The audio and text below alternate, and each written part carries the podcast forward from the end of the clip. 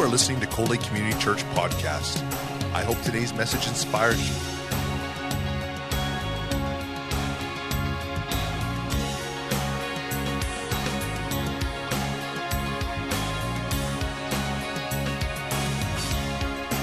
Cold Lake Community Church, a place where families come together. Thanks, Pat. Thanks, uh, Officer Tom. Appreciate it.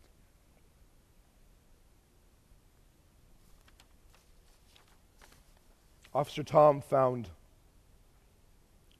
St. Christopher, the traveling saint of protection, on the visor. And it's interesting how that car that is now in a wreck with a kid that we've met in the last few weeks has got that on there. And I noticed something different about us today. How many, how many people are wearing our little crosses today? How many people haven't got one yet? Anyone not got one? One?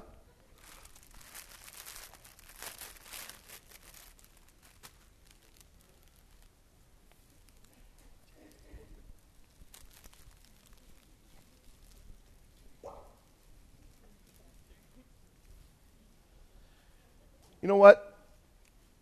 Why do we wear our crosses?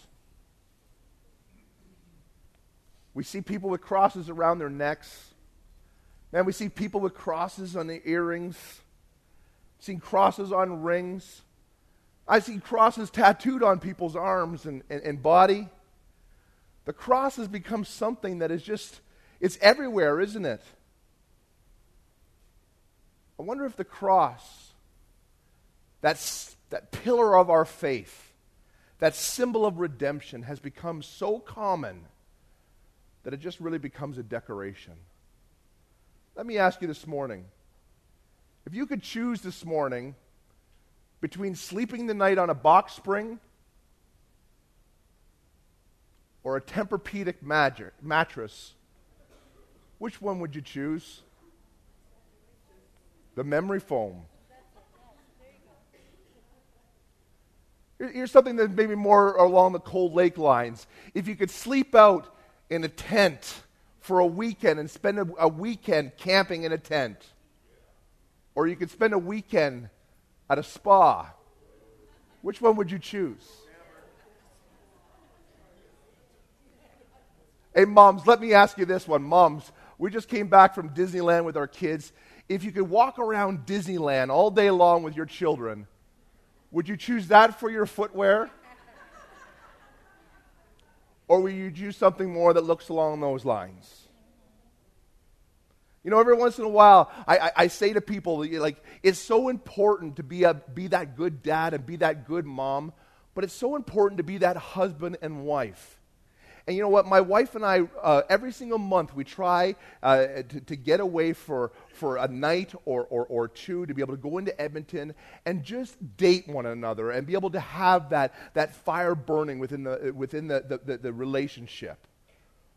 When you guys book for your spouse for that romantic getaway, that hotel in Edmonton, do you choose the Transit Hotel, which is down on Fort Road? Or would you rather pick something like the Ritz Carlton? See, if you take a look at that, there's something in common with our answers, and that's comfort. Our generation, our society, we put a huge, huge uh, importance behind comfort. Man, everything from me- memory foams, the lazy boys, your living room, body pillows. Man, they've even got snuggies now for hunters. I saw a commercial the other day, and it's like, it's the snuggie for hunter, and it's got a camel print on it. So when you're sitting out on your tree stand, you can put a snuggie on and be toasty warm. I, I, I just, just started laughing. We like comfort so much that there's TV shows now that exploit comfort. How many people in this room have ever seen that? Uh, I can't remember the host name. I know his name's Mike, but I don't know his last name. But he hosts that show, uh, Dirty Jobs. How many people have seen Dirty Jobs? You know, we watch Dirty Jobs, and as we watch it, we're like, oh man, that is disgusting. I guess my job's not so bad after all. You know what? Oh, I can't believe that there's people working down in the conditions like that. I can't believe that that kind of stuff is happening. And we sit back on our lazy boy eating popcorn, watching this disgusting stuff like, oh, I can't get enough of it. But the truth of the matter is, is there's a danger in loving comfort too much. And I don't just mean putting on extra pounds with the butter and the salt. See, it means that we're conti- we continue to put more and more of an emphasis on being comfortable. I wonder if our faith has followed suit. We become Christians that are used to comfort. We come to our buildings that are nice and warm in the winter and air conditioning in the summer. Our pews are no longer pews. Man, these things are awesome, aren't they? Like, you know, I, you ever come in here for a prayer meeting? You know, prayer meeting, and you just kind of like, oh, yeah, the Lord's just telling me to lay in a prostrate position right now. Oh, Lord, that is awesome. Hallelujah. Take me now, Jesus. You know, it becomes so comfortable. I love those chairs. They beat the old ones, hands down. Even our Bibles are mostly soft, leather bound books that are easy on the hands. And before you know it, it's not just the pews that are padded, but the message of the gospel is becoming padded. An easy teaching. The doctor becomes lifeless and, and leathery, and eventually the message of the Messiah becomes just a moral code of mush.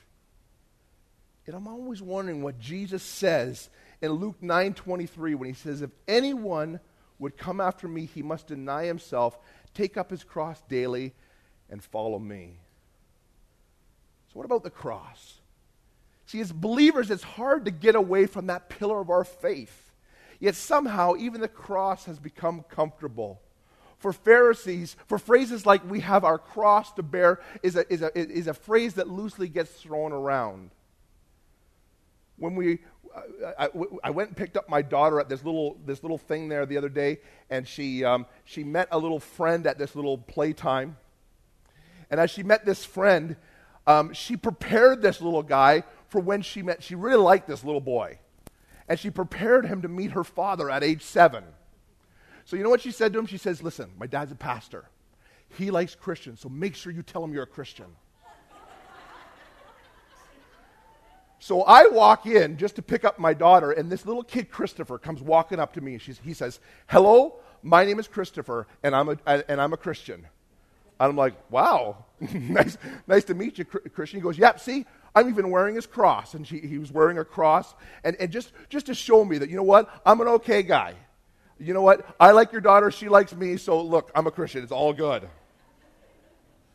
The cross becomes comfortable. It gets pushed on the back of the sermons on Bible studies, only making its an annual appearance at Easter. And even though it's on our churches, it's on our t shirts, it's around our necks, we end up with a comfortable cross. But else, what else are we supposed to do, right? The cross is a tough sell. It's bad enough ha- that Jesus had to die on the cross, but why did he have to go and insist that we all end up with, uh, with our own crosses? Isn't that kind of ruining Christianity? Isn't that kind of ruining the hope for decent public relations? Doesn't that cross hinder our ability to be able to recruit new people? You know, you're supposed to be able to put your best foot forward, right? And don't we want more people to be able to come to Jesus? That's supposed to be the point, isn't it? Having more people come to Jesus. So we try our best to make Christianity sound so appealing, so attractive as possible. But what have we sacrificed in return? Take a look at this clip.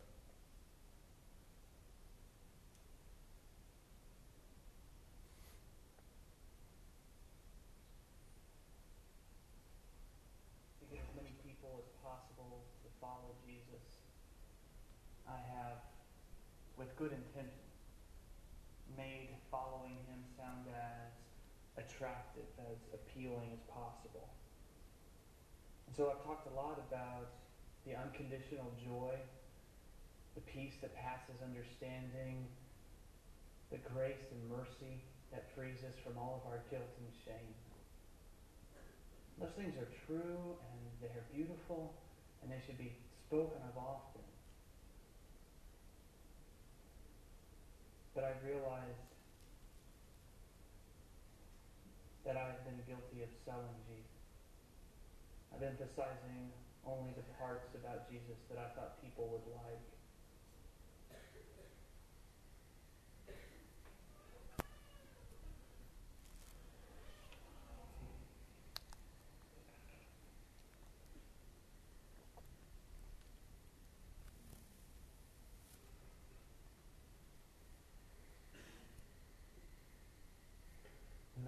This way. Imagine if my oldest daughter grows up and goes to college, and after a number of years isn't married, but she really wants to be. And so I decide to help the process along.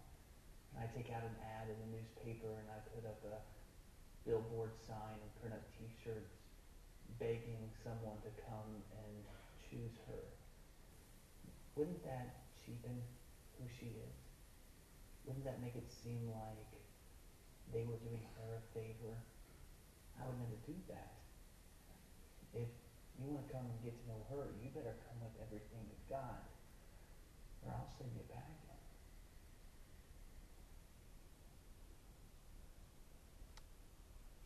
1 Corinthians 1:18 says, "For the message of the cross is foolish to those who are perishing, but to us who are being saved is the power of God. For it is written, I will destroy the wisdom of the wise, the intelligent and the intelligence. I will frustrate. Where is the wise person? Where is the teacher of the law? Where is the philosopher of this age? Has not God made foolish the wisdom of the world? For since it is the wisdom of God, the world through the wisdom did not know him. God was pleased through the foolishness of what was preached to save those who believed. Jews demanded signs, and Greeks looked for wisdom, but we preach Christ crucified, a stumbling block to Jews and foolishness to the Gentiles. I love it when he says in that chapter there, For the message of the cross is foolish to those who are perishing, but to those who are being saved, it's the power of the cross. Just think about it. For those living in the first century church, how many times a day do we see a cross just in our travels? Whether around someone's neck, whether tattooed on somebody's arm. But back in the modern day church, back at the very beginning, if people saw crosses like we see them today, that would be absolutely disgusting. Why? Because it was a symbol of crucifixion, it was a symbol of death. That'd be like if, if we took our crosses and we exchanged them. Instead of a cross, we, we walked around with, with a guillotine, or we walked around with an electric chair. And as people walk around, in every place you see a cross, you see an electric chair, that it, it may cause you to be like, you know what, There's, that's a little peculiar. That's a little disturbing. But yet, Jesus took the cross and he made it from that place of weakness into something strong. And I think that that's what God is all about. I think it's his point. That's what makes the cross so powerful. God takes what's from a human perspective is foolish, and he finds the least likely symbol of love and life and says, I'm going to use that. God takes what the world says is foolish, demanding the shameful, and says, Watch this. And he turns it into the power of salvation. 1 Corinthians 18 again says that he turns the foolishness of the cross into the power of salvation. But as we look down at verse 22, the Jews demand miraculous signs, and Greeks look for wisdom, but we preach Christ crucified, a stumbling block to Jews and foolishness to the Gentiles. This foolishness of God is wiser than man's wisdom, and weakness of God is stronger than man's strength. Man, who else but God could take the cross that represents death and turn it into a symbol of victory? Who else but God could take a cross that represents condemnation and turn it into a symbol of freedom? Who else but God could take a cross that represents pain and suffering and turn it into a symbol of healing and hope? Who else but God could take the cross that represents death and make it a symbol of life? No one else can do that but Him. What seems like the ultimate moment of God's weakness was in reality the ultimate moment of His strength. Here's why that matters. Here's what I don't want you to miss. This, mo- this morning, I've got one point for us to be able to catch this morning, and it's the only thing that you're going to get this morning. Is what God did for the cross, He could do for you. That's where you are your weakest. You are exactly where you need to be for God to be the strongest. Man, the Bible really truly is that upside down kingdom, isn't it? Verse 27 says, But God chose the foolish things that the world shame to the wise. God chose the weak things of the world to shame the strong. It's not that God uses the cross in spite of its weaknesses, but he chooses the cross because of its weaknesses. Paul says that God uses weak things, and it makes sense for when you accomplish something that you could never, ever accomplish, God gets the glory, doesn't he? No, we don't like to show people our weaknesses, do we? Have you ever gone to a job interview and they ask you that question? What are, your, what are, what are some of your weaknesses? We lie, don't we? We're not going to tell them the truth on that question. No way. Do you think any one of us, when, when you, you know your employer and they say, so tell me, what are some of your weaknesses? Well, you know what?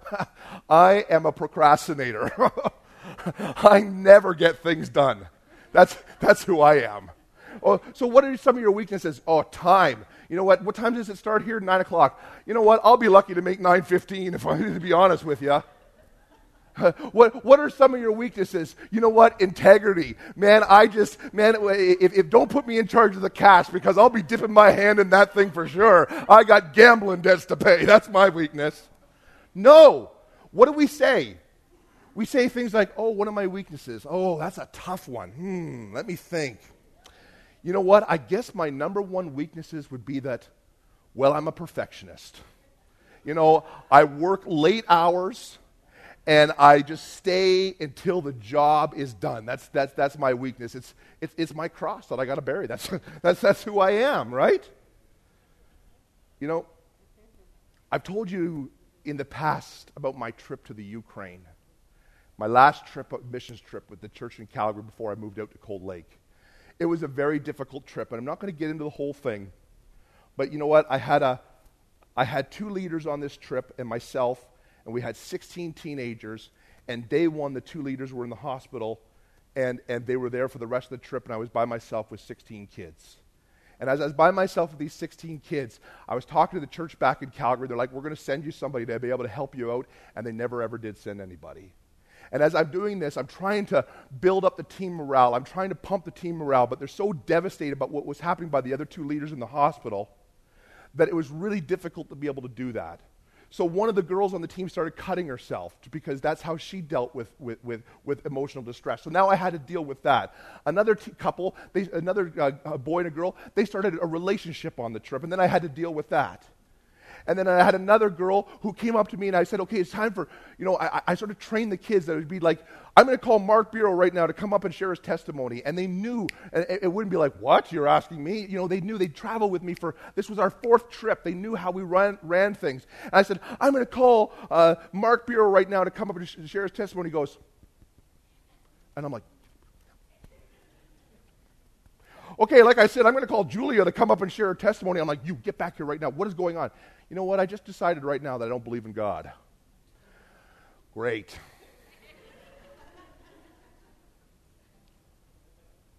But as that trip was going around, you know, one of the hardest things is we did a camp in a place called Ladan that we've never ever done a camp before. And when we started this camp, I, I, had all, I've done this many times before, I had everything ready to go. And as I had everything ready to go, I had one, uh, you know, in my conversations with the guy, I said, listen, I need you to get me a really good interpreter. And They're like, well, a really good interpreter is going to cost you 20 bucks for the week. Very different prices there.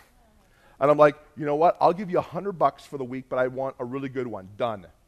And when I showed up there, the interpreter that they, that, that they gave me didn't speak English. So the very first time, very first night, they said, okay, we're going to call Pastor Lance to preach. I started preaching, but every single time, I don't know if you've ever seen a preacher preach with an interpreter, but you kind of say, good morning, and you pause, good morning, dobre utra. How's everybody doing today? Kaktila. And, you know, and then you kind of go back and forth and back and forth. So as I would say something, I'd be like, you know what? Jesus loves you this morning. And she'd look at me and say, loves? Uh, yeah, Jesus um, cares for you. Uh, cares um, Jesus, uh, he loves us. Oh, okay. And then she'd go, and I'd be like, oh, my Lord, this is going to take forever. My little 20 minute sermon turned into a three hour message. And as that happened, I lost the people. I lost them. They, it was just kind of like, so, you know, it was a powerful message. And at the end, it was just kind of like, man, this was awful. So I sat down with the team leaders and I said, listen, you know what? This interpreter just can't do the job. So why don't you guys take the messages and you guys do it? Okay, so now we're in charge of the games, we're in charge of the actual camp, and then they're going to run the, the, the, the, the spiritual uh, evening side. No problem. So day one, we get up there and do the game. And I don't know if you guys ever know the shoe game. You ever done the shoe game when you were a kid? It'd be like if everybody here takes off their shoes and you throw them up into a pile. And I say, go. And everybody runs up the front. They find their shoes and they put it back. And, every, and, and then you go back and sit in your section and be like, okay, whatever section sits down first is like, you get first, second, third. You guys lose. You know, so it, it's this big competition. So it's like, go, one, two, three, go. So all these kids, 100 kids run up. They start grabbing their shoes. And one kid got pushed. So he starts to cry and he gets, gets it all back together. Then I have a meeting with the leader and they're like, Lance these games that you bring, they're, they're no good. They're too, they're too dangerous. I'm like, oh my Lord, the shoe game is dangerous? He says, Lance, we don't, we don't want that. We want the kids to have fun and not, not be crying. And I'm like, okay, football is out. And the tube game is definitely out. Someone always breaks an arm in the tube game, so that one's definitely out.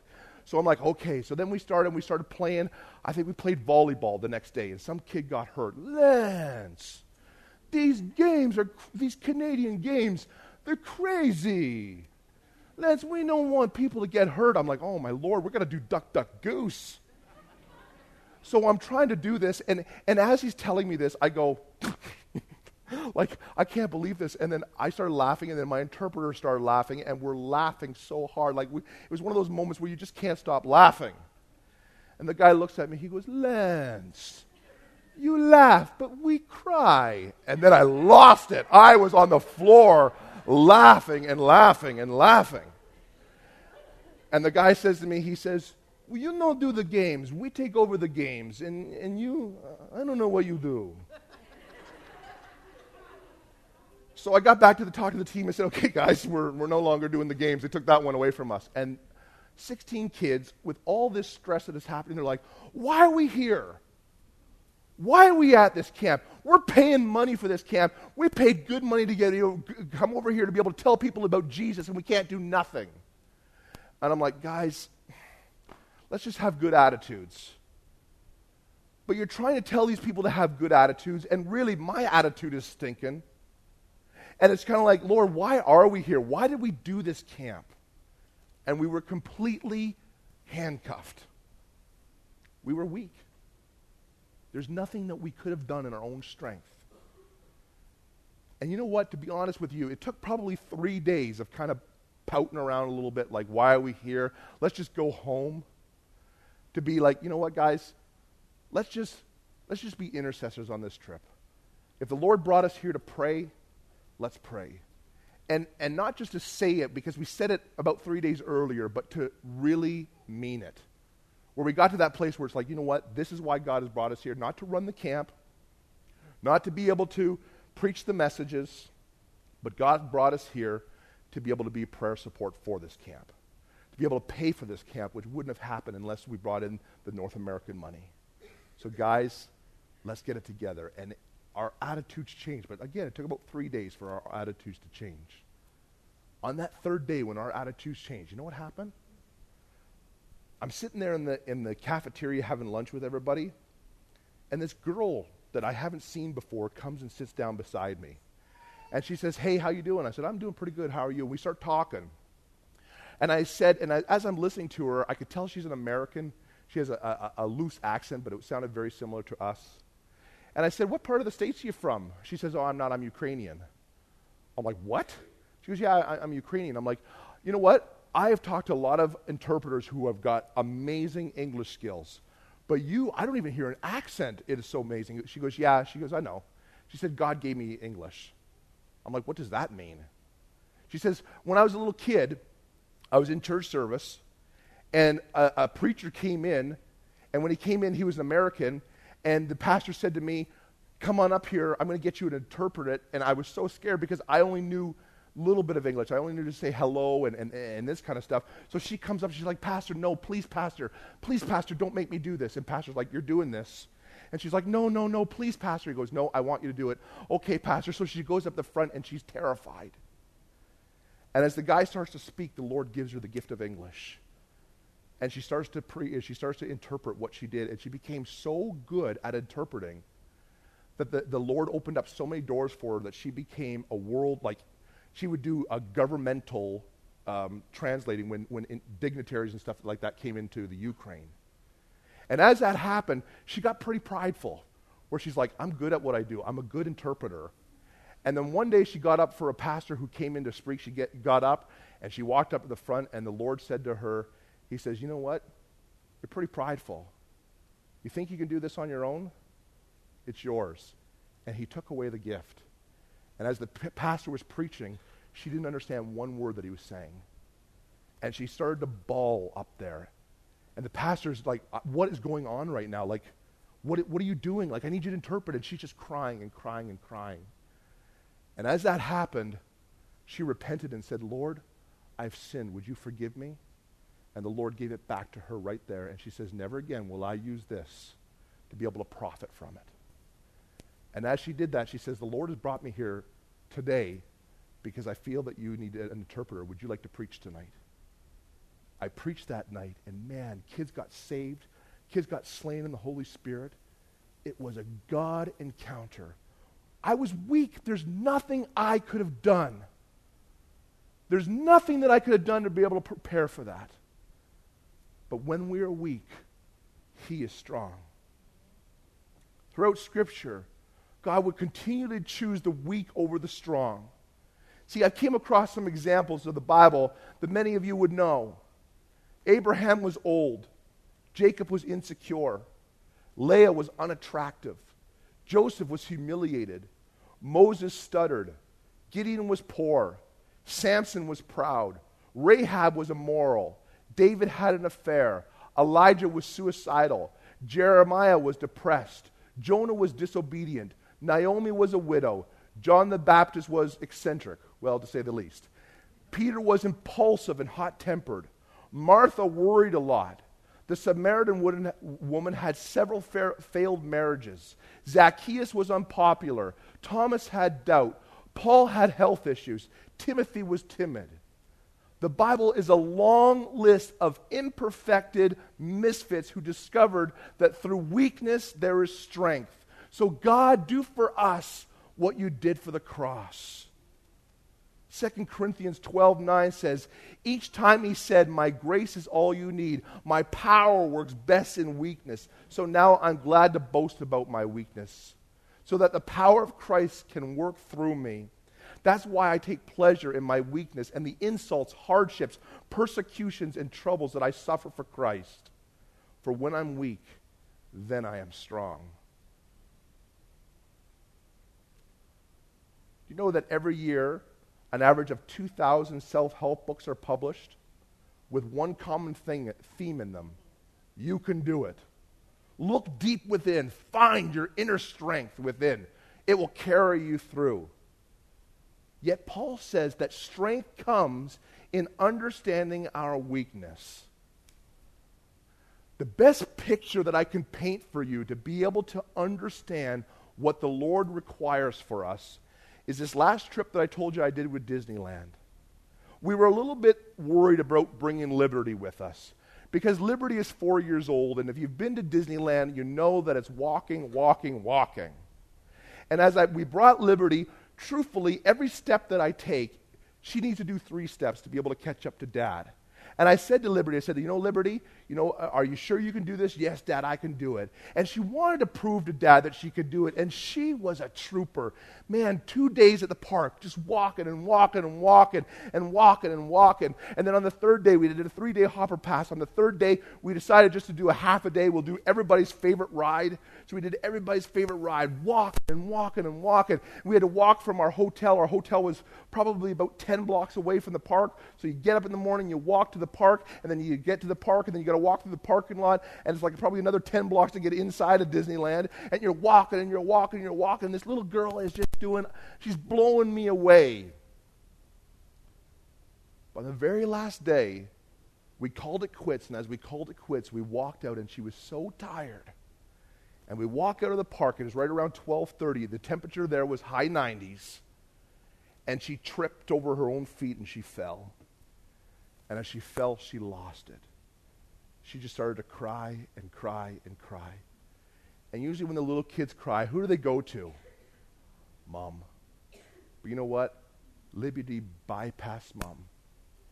And she came up to daddy with those big tears in her eyes. And she went like this.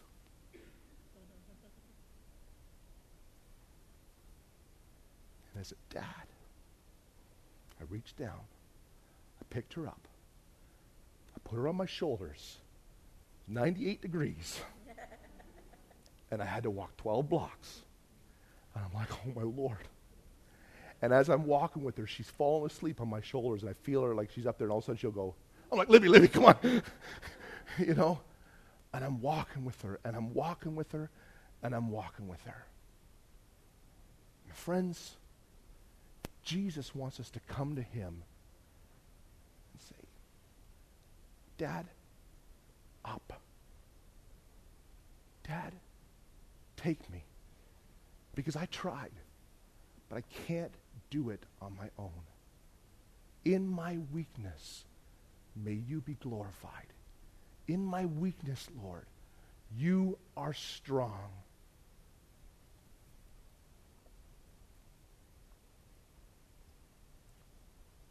Will you, like Christ did before us, trust God enough in your weakness? Will you allow your weakness to become His strength? Because it's when we let go of our need for comfort, our need to be in control, our need to glory in our strengths, our accomplishments, our paychecks, and our trophies, our coworkers' approval, or whatever that is that keeps you from abandoning a comfortable version of the cross, as then that God does in our life what he did for Christ in death. It's then that God does in our hearts what he did for Christ on the cross and he takes followers who are, having, uh, who are hanging on by a thread and bolsters their spirit. He takes followers who are at their weakest moment and uses it for enormous kingdom good. He takes followers who are all but defeated and he turns their testimonies into life giving messages of truth and of hope, all to God's glory. Lord, would you do for us what you did on the cross? would you do for me? Would you do for this church? Would you do for this city? Would you do for our nation? Do for this world, Lord, what you did for the cross, that we might begin to understand why you chose an uncomfortable means of self sacrifice. Do for us what you did for the cross, Lord.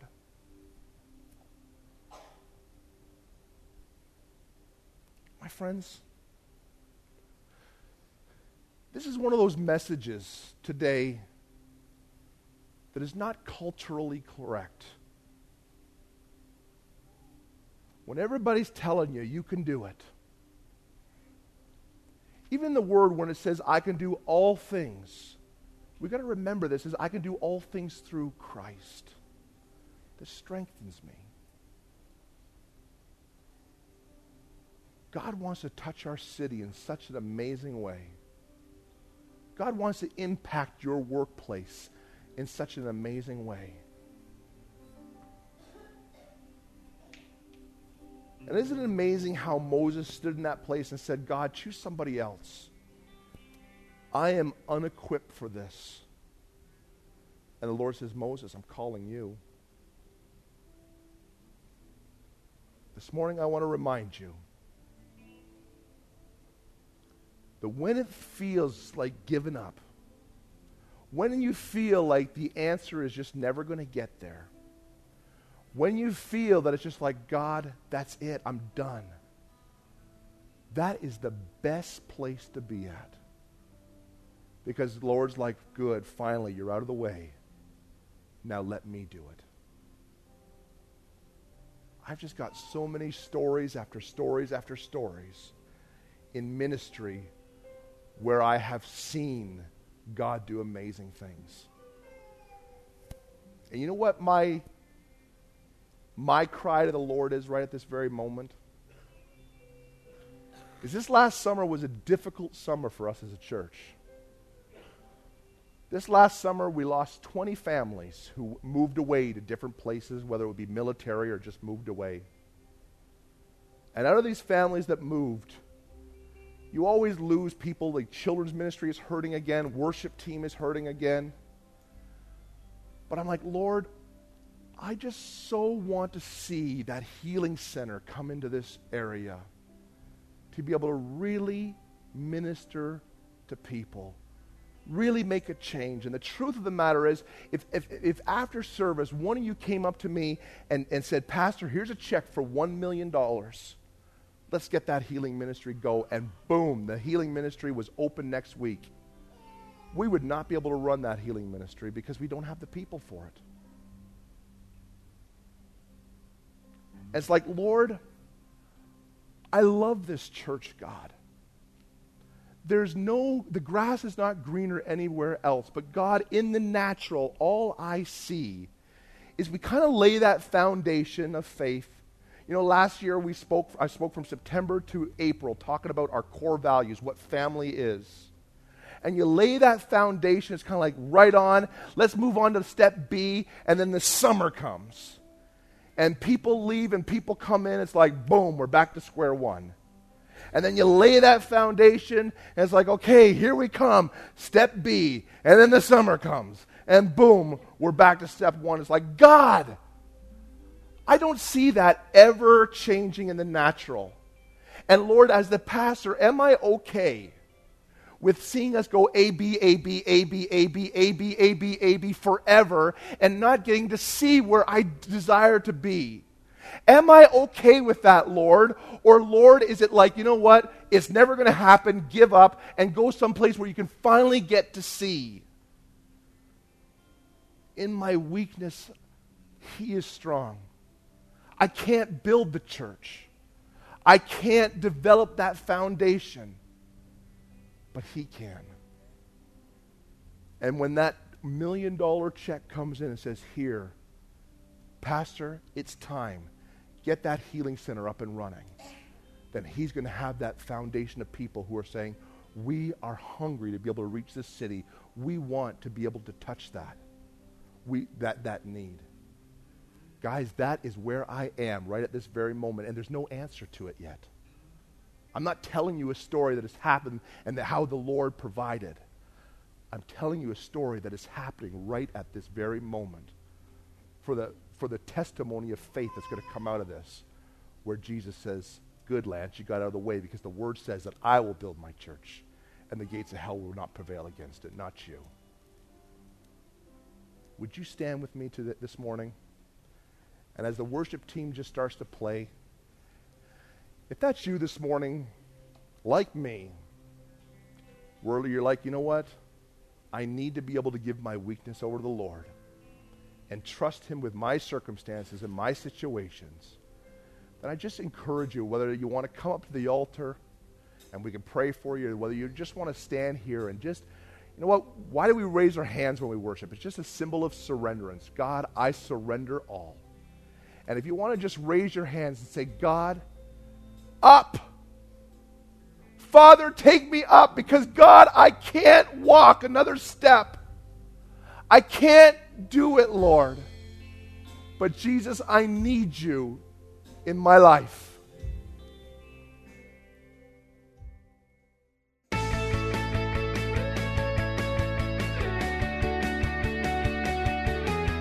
We hope you've been blessed by this teaching from Coley Community Church. Thank you for your continued support of this ministry.